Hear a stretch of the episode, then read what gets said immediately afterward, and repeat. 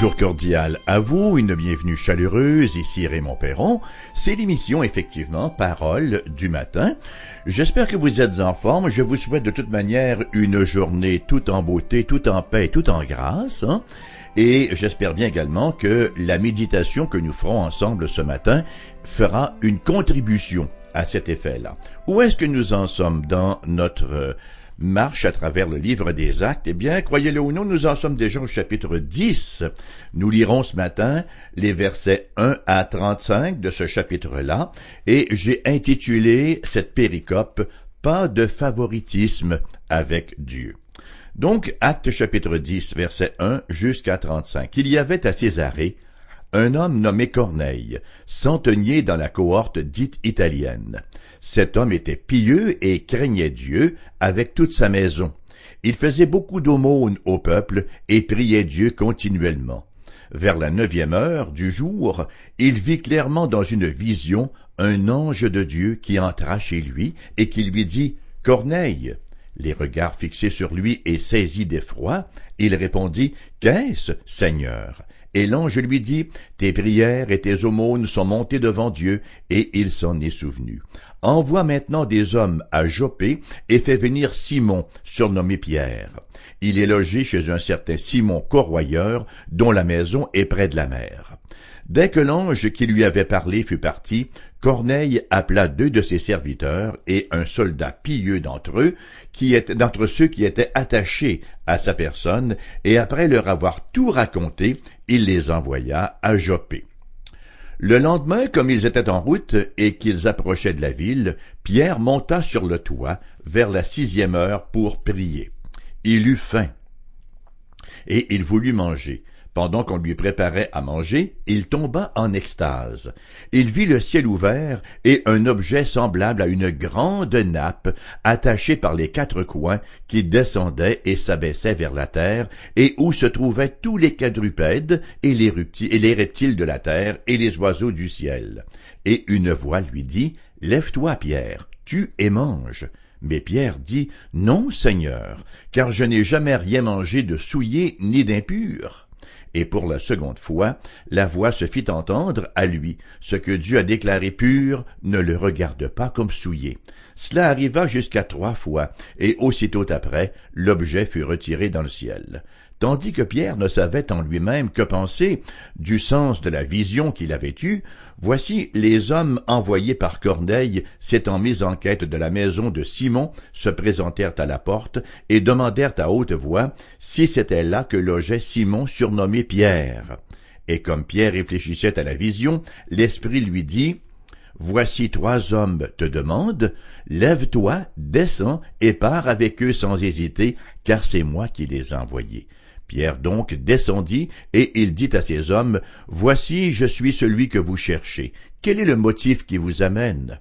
Ils répondirent, Corneille, centenier, homme juste et craignant Dieu, et de qui toute la nation juive rend un bon témoignage, a été divinement averti par un saint ange de te faire venir dans sa maison et d'entendre tes paroles.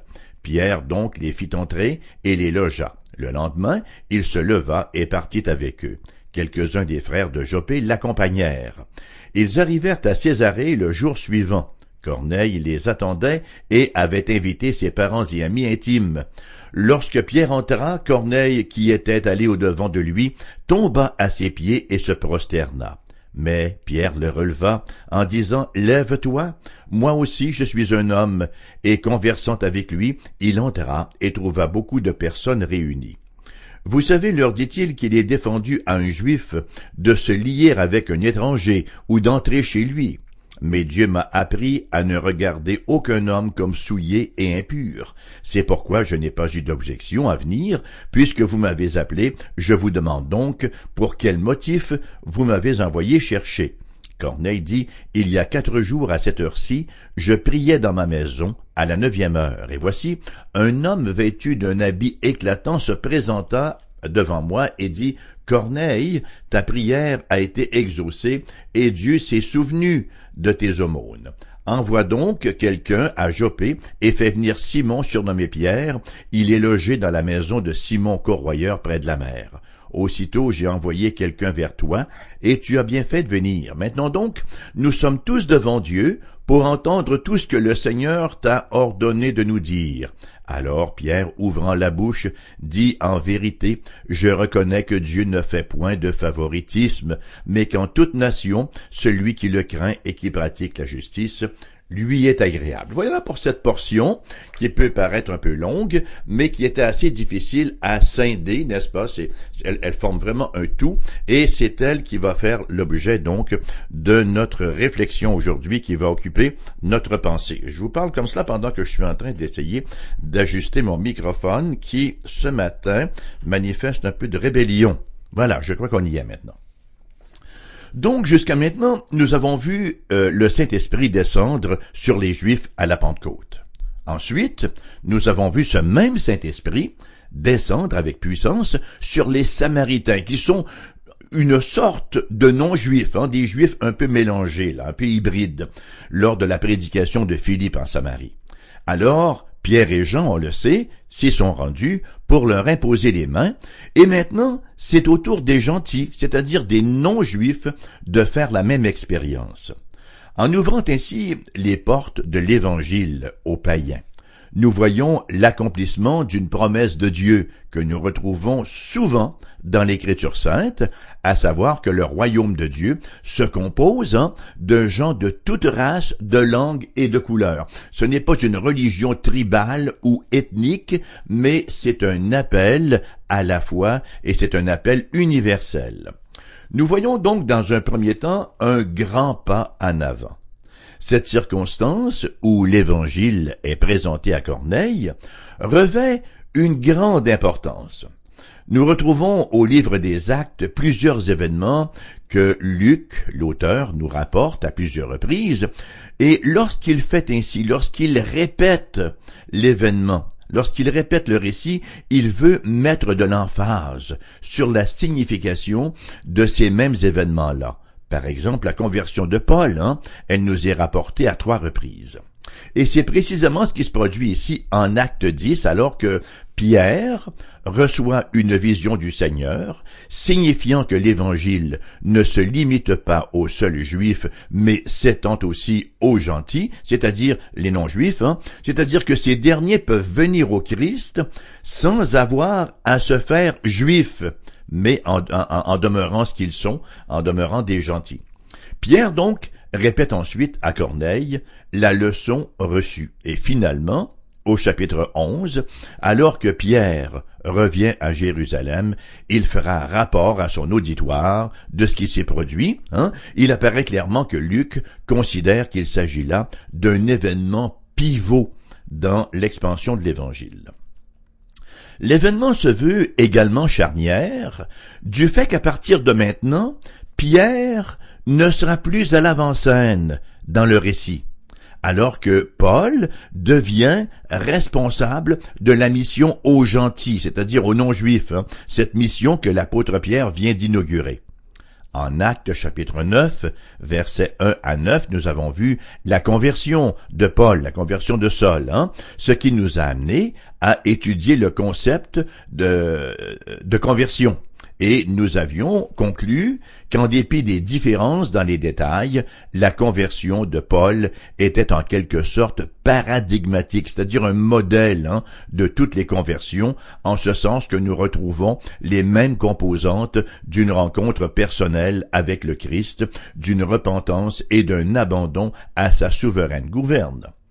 Ce matin encore donc, la caméra va se tourner vers la source de l'action salvifique, à savoir la grâce de Dieu, qui ici opère dans le cœur du premier converti gentil. Du premier converti non juif, en fait, il s'agit euh, hein, d'un Romain. Et nous allons voir au cours de cette euh, péricope-là la grâce prévenante et la grâce du service. Et lors de notre prochaine émission, si le Seigneur le permet, nous verrons la grâce du salut. Donc, la grâce prévenante, euh, versets 1 à 8, versets 24 à 25 et versets 30 à 33. Corneille est un gentil, un centurion, c'est-à-dire qu'il est un officier romain qui est responsable d'une centaine de soldats et son groupe à lui, là, euh, sa cohorte, porte le nom de cohorte italienne. Comment peut-on expliquer l'intérêt de Corneille pour l'Évangile ben, à moins de faire grossièrement violence au texte, on ne peut trouver d'autre explication pour la conduite de ce centurion romain que la grâce prévenante de Dieu. Hein? Prévenante veut dire qui vient avant, qui prévient, qui vient avant. La grâce prévenante ne sauve pas, mais elle prépare au salut. Nous lisons effectivement dans Acte 11, versets 13 à 14, Cet homme nous raconta comment il avait vu dans sa maison l'ange se présentant à lui lorsque Pierre fait rapport aux gens à Jérusalem, envoie quelqu'un à Jopé et fait venir Simon, surnommé Pierre, qui te dira des choses par lesquelles tu seras sauvé. Donc, lorsque Corneille reçoit l'apparition de l'ange, il n'est pas sauvé cette grâce prévenante ne sauve pas, mais l'ange lui dit fais venir quelqu'un qui va te prêcher la parole, littéralement selon les propos de Pierre, qui te dira des choses par lesquelles tu seras sauvé. Là, tu vas être sauvé lorsque tu recevras l'évangile et que tu l'accueilleras dans ton cœur. Comment donc? La grâce agit-elle dans la situation de Corneille? Eh bien, comme euh, la conversion se veut d'abord une transformation du cœur, nous voyons l'œuvre de Dieu dans la disposition hein, du cœur de Corneille. Nous lisons effectivement au verset 1 et 2, il y avait à Césarée un homme nommé Corneille, centenier de la cohorte dite italienne. Cet homme était pieux et craignait Dieu avec toute sa maison. Il faisait beaucoup d'aumônes au peuple et priait Dieu continuellement. Ce n'est pas quelqu'un qui avait été épargné par le péché originel, hein, mais c'est quelqu'un dans le cœur duquel la grâce prévenante hein, avait déjà commencé à faire son œuvre. Il ne faut surtout pas croire que cette piété et cette crainte de Dieu venaient du cœur naturel de Corneille. Laissés à nous-mêmes, depuis la chute d'Adam, nous n'avons pas de piété, nous n'avons pas de crainte du vrai Dieu, de crainte de Dieu qui soit digne de mention. Romains chapitre 1 verset 21 nous dit car ayant connu Dieu, ça c'est la race entière, hein, ayant connu Dieu, ils ne l'ont point glorifié comme Dieu et ne lui ont pas rendu grâce, mais ils se sont égarés dans leurs pensées et leur cœur sans intelligence a été plongé dans les ténèbres. Et Romains chapitre 3 verset 10 à 18 d'en rajouter, il n'y a point de juste, pas même un seul, nul n'est intelligent, nul ne cherche Dieu, tous sont égarés, tous sont pervertis, il n'en est aucun qui fasse le bien, pas même un seul, leur gosier est un sépulcre ouvert, ils se servent de leur langue pour tromper, ils ont sous leurs lèvres un venin d'aspic, leur bouche est pleine de malédiction et d'amertume, ils ont les pieds légers pour répandre le sang, la destruction et le malheur sont sur leur route, ils ne connaissent pas le chemin de la paix, la crainte de Dieu n'est pas devant leurs yeux. Donc, le fait que Corneille marchait dans la piété et marchait dans la crainte de Dieu fait de lui non pas un extraterrestre, hein, mais ne peut être attribuable qu'à la grâce de Dieu. Alors, vraisemblablement, Corneille est ce que nous appelons un craignant Dieu, un prosélyte juif. Et dans la deuxième partie du verset 4, euh, il nous est dit, l'ange lui dit, tes prières et tes aumônes sont montées devant Dieu, et il s'en est souvenu. Quelle belle terminologie sacrificielle que nous retrouvons dans l'Ancien Testament alors que l'offrande de sacrifice montait jusqu'à Dieu comme un sacrifice d'agréable odeur. Sachons une chose, Dieu répond à la prière. Et lorsque nous prions, il est impératif que nous soyons dans une attitude d'attente. Hein. Nous lisons au verset 33 que lorsque Corneille donc eut cette vision. Aussitôt, dit-il, j'ai envoyé quelqu'un vers toi et tu as bien fait de venir. Maintenant donc, nous sommes devant Dieu pour entendre tout ce que le Seigneur t'a ordonné de nous dire. Il était là dans une grande attitude d'attente. Hein? On voit donc la grâce de Dieu dans la disposition du cœur de Corneille, et Corneille est devenu fébrile. Mais elle est tout aussi évidente dans la direction divine. Hein, euh, nous voyons comment Dieu a dirigé dans toute cette histoire-là, alors que vers la neuvième heure du jour, euh, Corneille vit clairement dans une vision un ange de Dieu qui entre chez lui et qui lui dit effectivement, euh, Corneille, Dieu s'est souvenu de tes aumônes, Dieu s'est souvenu de tes prières, et il lui dit, envoie maintenant quelqu'un à tel endroit, chez Simon le Corroyeur, chercher Simon-Pierre, qui va effectivement te dire des choses qui vont t'amener au salut. Dieu donc envoie un représentant. Dieu pourrait très très bien passer outre les représentants et sauver les gens de manière mystique sans euh, l'aide d'agents. Mais Dieu envoie un messager. Il envoie un messager angélique ou autre, mais il envoie un messager et Dieu conduit à l'écoute de l'évangile. C'est comme cela que le salut prend place, voyez-vous? Dieu envoie un messager et il fait en sorte que sa parole soit connue, soit, mise en lumière et que euh, les gens puissent recevoir l'évangile. Comment Corneille sera-t-il sauvé? Il sera sauvé par l'écoute de l'évangile. Romains chapitre 10 verset 17 et on ne peut plus clair sur la question. La foi vient de ce qu'on entend et ce qu'on entend vient de la parole de Dieu. On retrouve un troisième élément important dans l'action de la grâce de Dieu chez Corneille. On retrouve lorsqu'on parlait tantôt de disposition de cœur, effectivement, cette disposition-là euh, inclut l'obéissance nous retrouvons euh, ce qui est écrit au chapitre 7 et 8. Dès que l'ange lui qui lui avait parlé fut parti, Corneille appela deux de ses serviteurs et un soldat pieux d'entre ceux qui étaient attachés à sa personne, et après leur avoir tout raconté, il les envoya à Jopé. Il n'a pas dit, ben, on va finir le travail, et bon, dans une semaine ou deux, on verra quoi faire avec cela. Non, dès que l'ange euh, l'eut quitté, l'obéissance, la réponse est immédiate. Et l'un des premiers éléments dans l'œuvre de restauration divine, lorsque la grâce est en train d'opérer une transformation à salut dans un cœur, ben, l'un des premiers éléments, c'est le renversement de la rébellion, le renversement de la désobéissance qui est cause de perdition. Hein? C'est ce qui s'est produit dans le jardin d'Éden, dans la désobéissance d'Adam et Ève. Et cette déclaration d'indépendance euh, de nos premiers parents équivaut à nous introniser nous-mêmes comme Dieu. Euh, c'est croire en fait le mensonge de Satan, vous ne mourrez point, mais vous serez comme des dieux, voyez-vous? Alors, l'un des premiers effets de la grâce, c'est de faire taire ce mensonge-là et d'enlever cette espèce d'esprit de rébellion et de désobéissance. Quel est le signe initial d'une vie transformée d'une vie de transformation, d'une œuvre de Dieu dans un cœur, sinon une disposition à l'obéissance à sa parole.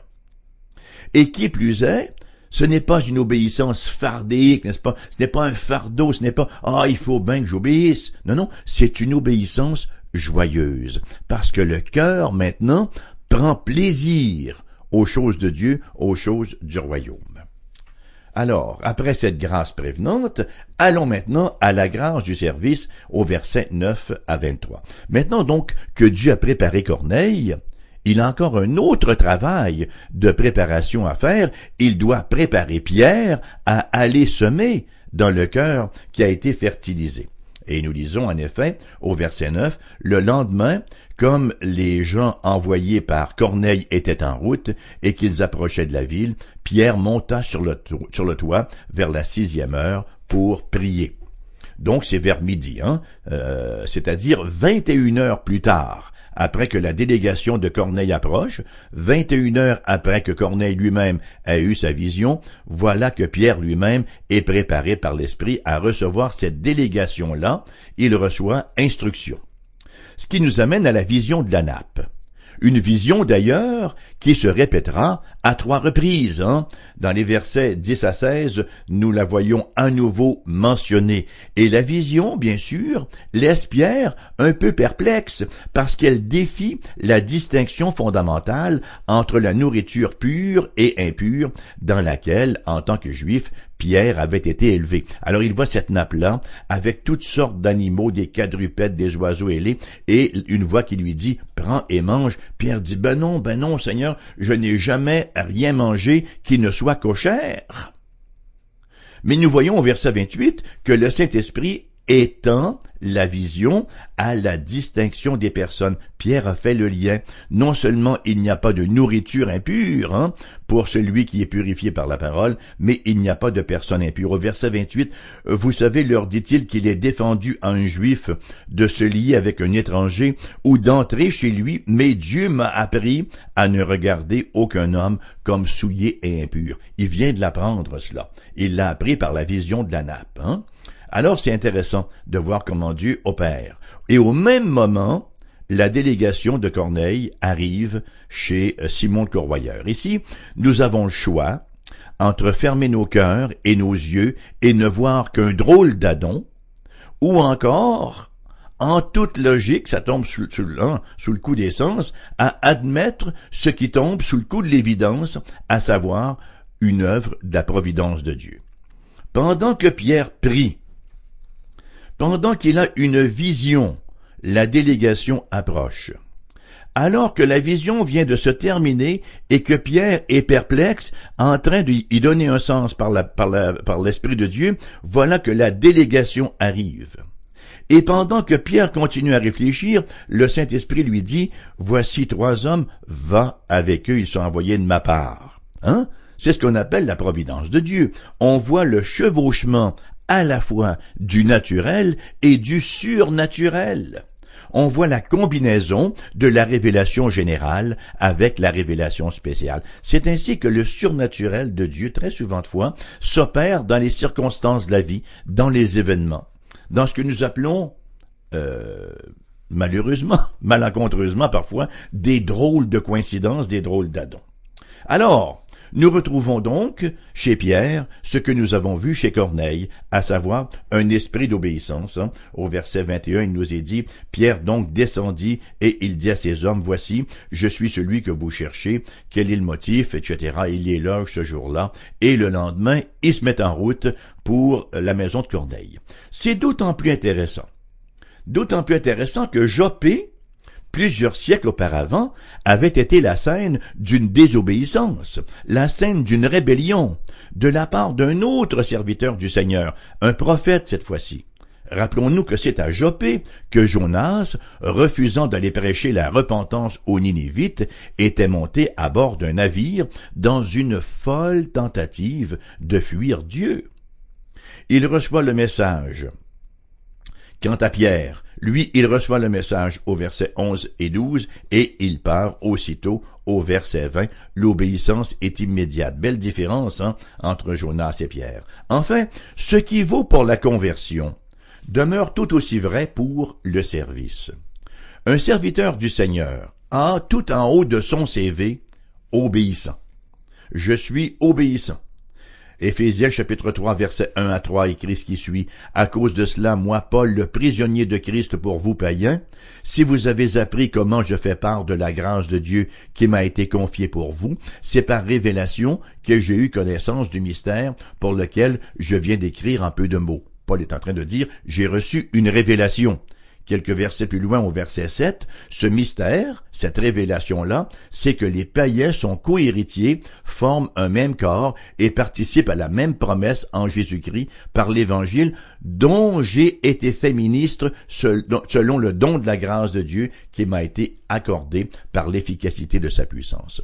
Ce que, ce que Paul est en train de dire ici, c'est dès qu'on a reçu une révélation, on a aussi reçu une mission. Hmm? Une révélation, ce n'est pas faite pour être gardée dans la cour arrière, comme un étang stagnant hein, euh, qui va accumuler les grenouilles et les couleuvres. Non, une révélation, c'est fait pour être reçue et pour être passer à d'autres. Donc, dès qu'on reçoit une révélation, on reçoit également une mission. Vous savez, si la science avait inventé un obéissance au maître, sur une échelle de 1 à 10, où est-ce que je me situerais?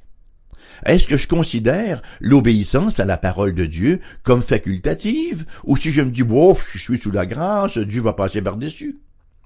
Je peux professer l'obéissance de ma bouche et la nier dans mes actions. Est-ce que j'essaie de remplacer l'obéissance par autre chose? Bon, j'obéirai pas à telle et telle injonction du Seigneur, par contre je vais faire quelques sacrifices compensatoires. Il est incorrect de définir la vie chrétienne en termes de vie sacrificielle. Ça sonne un peu trop martyr la vie chrétienne se définit en termes de vie d'obéissance, qui implique parfois des sacrifices. Rappelons-nous ce que nous rapporte le premier livre de Samuel, chapitre 15, versets 22-23. Samuel dit, L'Éternel trouve-t-il du plaisir dans les holocaustes et les sacrifices, comme dans l'obéissance à la voix d'Éternel? Voici, l'obéissance vaut mieux que les sacrifices, et l'observation de sa parole vaut mieux que la graisse des béliers, car la désobéissance est aussi coupable que la divination, et la résistance ne l'est pas moins que l'idolâtrie et les théraphimes un grand renoncement spectaculaire. C'est bien, dans la mesure où il ne sert pas à satisfaire la chair, parce que c'est ce que Paul nous dit hein, dans Colossiens. Ah, il y a des gens, n'est-ce pas, qui sont pleins de préceptes, qui sont très rigides, leur vie est remplie de règles et de lois très très strictes, et ils ont, dit-il, en vérité une apparence de sagesse, en ce qu'ils indiquent un culte volontaire, de l'humilité et le mépris du corps, mais cela est sans valeur réelle et ne sert qu'à satisfaire la chair, ne sert qu'à dire oh que je suis pieux et que je suis donc un bon chrétien, ah que je suis spirituel, je me prive de ceci et je me prive de cela. Et pour finaliser la préparation de Pierre, Dieu a rasé les tabous. Hein? Au verset 28, euh, il, le dit, hein? Dieu m'a appris à ne regarder aucun homme comme impur ou souillé. Dieu a fait une belle œuvre en Pierre dans l'attitude de ce dernier vis-à-vis les autres. Ici, il lui a enseigné à renoncer au rejet hein, euh, de deux extrêmes. Premièrement, à vénérer les êtres humains. On ne vénère aucun être humain. Mais Pierre, lorsque Pierre se présente chez Corneille, que fait Corneille? Aussitôt après, euh, aussitôt que Corneille le voit, il va au-devant de lui, il tombe à ses pieds et se prosterne. Pierre ne lui dit pas Tu fais bien, je suis Pierre premier. Pas du tout. Que fait Pierre au verset 26 Pierre le relève en disant Lève-toi, moi aussi je suis un homme, voyez-vous Une chose qu'il est importante d'apprendre on, reconnaît, on respecte les gens pour ce qu'ils sont, mais on ne les vénère pas, on ne les adore pas la vénération des êtres humains. Deuxièmement, l'autre extrême, c'est de considérer les gens comme inférieurs, les gens comme impurs, et Pierre nous dit qu'il a appris cela également, il euh, mentionne dans la maison de Corneille au verset 28. Donc, nous sommes ici témoins de la grâce de Dieu à l'œuvre. Et nous voyons que cette grâce dispose à l'obéissance. À cet effet, quel est le premier pas d'obéissance que nous devons faire selon la parole de Dieu? Bien, je vous donne la réponse. Hein. Le premier pas que nous devons faire en obéissance à la parole de Dieu, c'est de nous repentir et de croire. C'est la première prédication, hein, les premières paroles de la prédication de Jean-Baptiste, ce sont les premières paroles de la prédication du Seigneur Jésus. Repentez-vous car le royaume de Dieu s'est approché de vous. Se repentir, c'est reconnaître qu'on a besoin de salut c'est reconnaître que quelles qu'aient pu être nos expressions religieuses, euh, quel pu être le nombre de nos supposées bonnes actions, il n'y a rien de tout cela qui est acceptable devant Dieu, parce que toute notre vie, elle est corrompue, elle est entachée par le péché qui nous habite. Donc impérativement, nous avons besoin de recevoir la justice de Dieu, c'est-à-dire de venir à lui, dans la foi, en reconnaissant que je ne peux rien lui présenter qui lui soit acceptable, mais qu'il a tout accompli sur la croix pour moi en Christ Jésus. L'invitation nous est lancée ce matin et elle termine l'émission de ce jour qui vous reviendra cependant en rediffusion à 14h cet après-midi. Merci d'avoir été là. Je vous quitte en vitesse puisque j'ai déjà dépassé mon temps, mais j'ai bien hâte de vous revoir à la prochaine. Encore une fois, je vous souhaite une excellente journée. Que le Seigneur vous comble de ses bienfaits en Christ Jésus. À bientôt.